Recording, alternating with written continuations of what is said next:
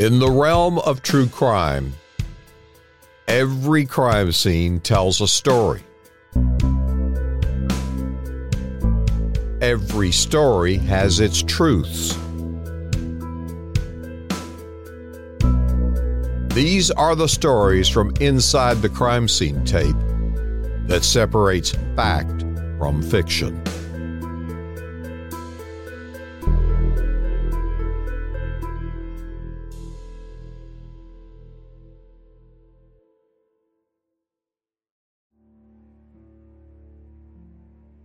In the last episode, we learned that Kenneth McDuff started leaving a string of victims a few days after walking out of prison on parole. Local police either missed or ignored clues that could have stopped the killing spree that lasted two and a half years. The kidnapping of 22 year old Melissa Northrup from a Waco convenience store spurred a group of aggressive Texas lawmen to form an old style posse. U.S. Marshals, a U.S. Attorney, an undercover prison investigator, and a crack deputy sheriff get on the trail of Kenneth McDuff. All roads lead to his mother, Addie McDuff, known as the Pistol Packin' Mama. The case of Kenneth Allen McDuff raises the age old question about serial killers. Was McDuff the product of nature or nurture? Did genetics create this violent, uncaring monster? Or did McDuff's home life rob him of every ounce of compassion? One thing is clear McDuff's mother, Addie McDuff, known as the pistol packing mama, enabled the psychopath. Three days after Melissa Northrup vanished in Waco, Addie McDuff reported that her son was missing. Kenneth McDuff's missing persons report landed on the desk of Bell County Deputy Sheriff Tim Steglich. I called Addie McDuff to talk to her about the situation.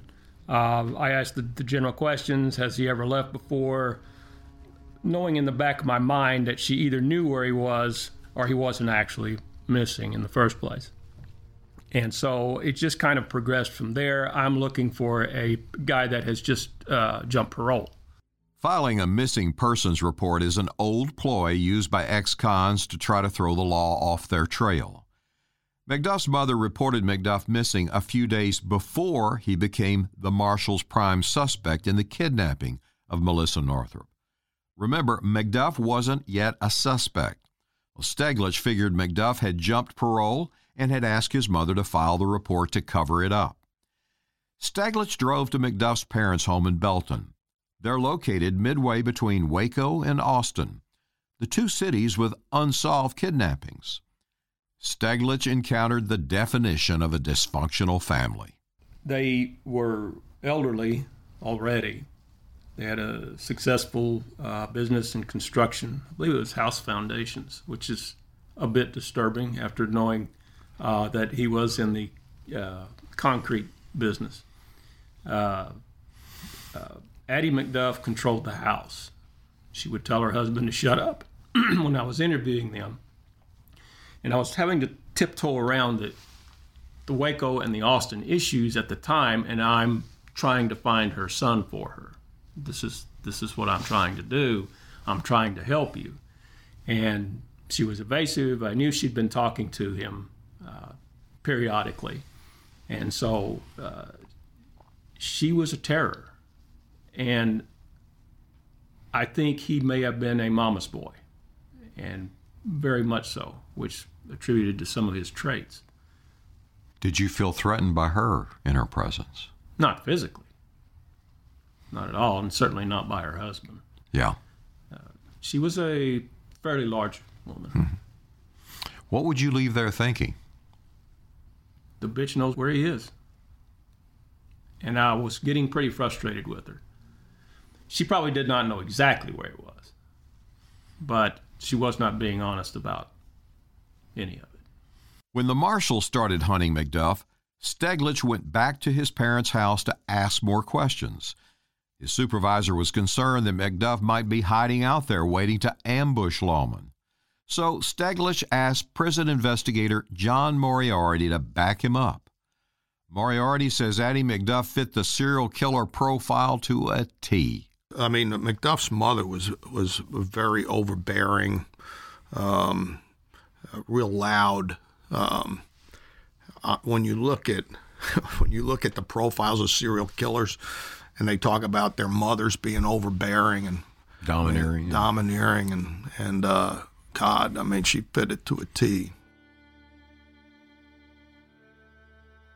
His father was old and frail and was with me in the living room. And so I struck up a conversation with him.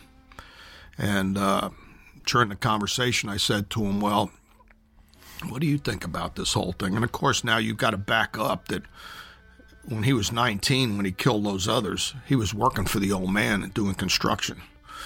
And the old man just looked at me and said, Well, it's kind of like having a dog. You know, you know what they're doing when you're there, but you don't know what they're doing when you're not. Kind of another chilling uh, uh, fact of even the old man knew. The next lawmen to come knocking on Addie McDuff's door were U.S. Attorney Bill Johnston and U.S. Marshal Parnell McNamara. We had gotten a search warrant for the mother and father's house on Cedar Creek Road in Bell County outside of Temple. So we took uh, Tim Steglich with Bell County SO, a bunch of marshals down there with us, and uh, we raided the house. And so she came up to me. We told her we were looking for him because uh, one of our informants had seen some things in the house that led them, them to believe that he had been there or was there at the time they were there. So we got the search warrant, went down there immediately she came running up to me and uh, said, uh, Please, whatever you do, don't hurt Junior. Call him Junior. You know, here's six foot four, 270, been on death row, multiple murder, and he's called Junior by his mother and said she ain't he ain't done nothing and he ain't hurt nobody. And I said, Are you telling me you don't believe that he killed those three kids? back in 1966. And she said, He said he didn't, and I know he didn't. And so I realized right then, you know, she was a big part of the problem. And so then we met his father, who came up during the search warrant. And uh, the pickup that he had run the police roadblock with uh, Brenda Thompson tied up in uh, and got away and then killed her shortly after he got away from the Waco Police Department was in the driveway.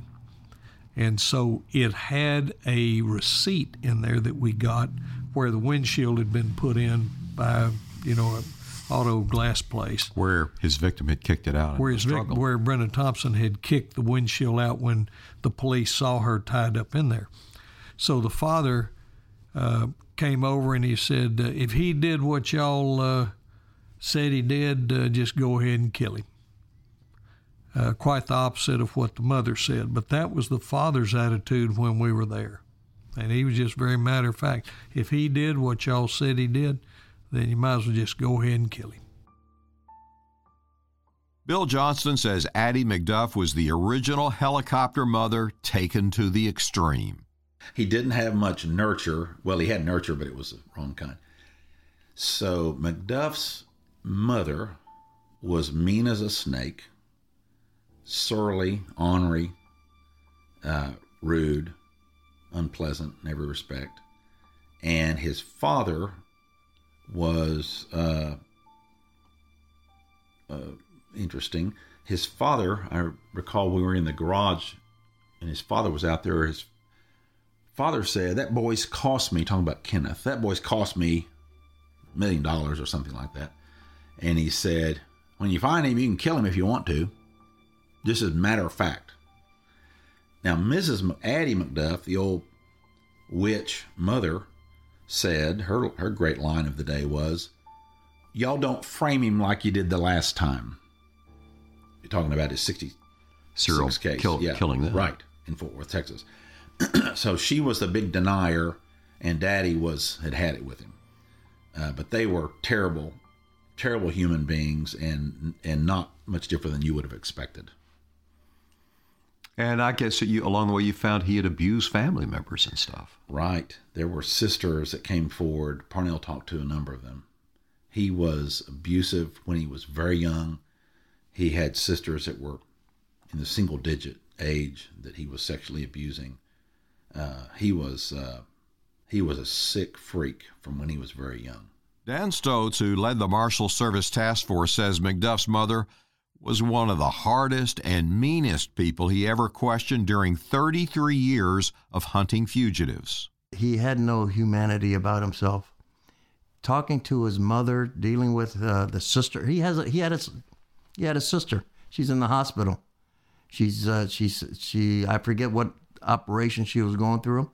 She explained to me after we became we dropped the barriers that he rolled her on the side and raped her, his own sister, after the operation. This guy had no, no, uh, he, he was inhuman. But Mama thought he did no wrong. Tell us Yeah. about her. Your dealing with her, Oh, Addie. my, my, my Addie was a Addie was a piece of work. Addie Addie loved her son very very much, and he did no wrong. And no matter what you tell her, no matter how you dealt with her, uh, you couldn't convince her any otherwise, any other ways. Stoltz resorted to another tactic to get Addie McDuff to cooperate. Every night, his search helicopter shined its spotlight into her house. Stoltz thought a dose of insomnia might make the pistol packing mama give up her son. It didn't work.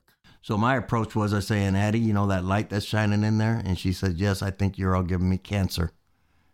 And I said, Okay, I, you figured us out, Addie. And so every night when that light would hit her, I would call her up and say, How are you feeling today? So again, there was no no uh, talking reality to her, saying your son needs to come in. He's harming people. She, uh, so you just had to play her game. You're trying to break her down to give Yes. up her son. No sleep. That's what I was trying to do. So we could approach her and talk to her sensibly. Did it work? No, did not. She's that tough. She was tough. She was tough. I think deep down inside, my personal opinion, my personal opinion is that McDuff's mother uh, was so entwined with this young man. I think there was a different relationship between him and his mother. They were they were they were very very close. Uh, the sisters, uh, the other kids, seemed like they that uh, they had to protect McDuff. Uh, um, that no matter what the mother said, uh, no matter what McDuff would do, the mother was always there to protect to protect McDuff, and they were they were. Uh, that was a that was a, a tough. The mother was just amazing. I've never met anybody like her. There was she was stand fast. She was so loyal to that that young man, but he was an animal.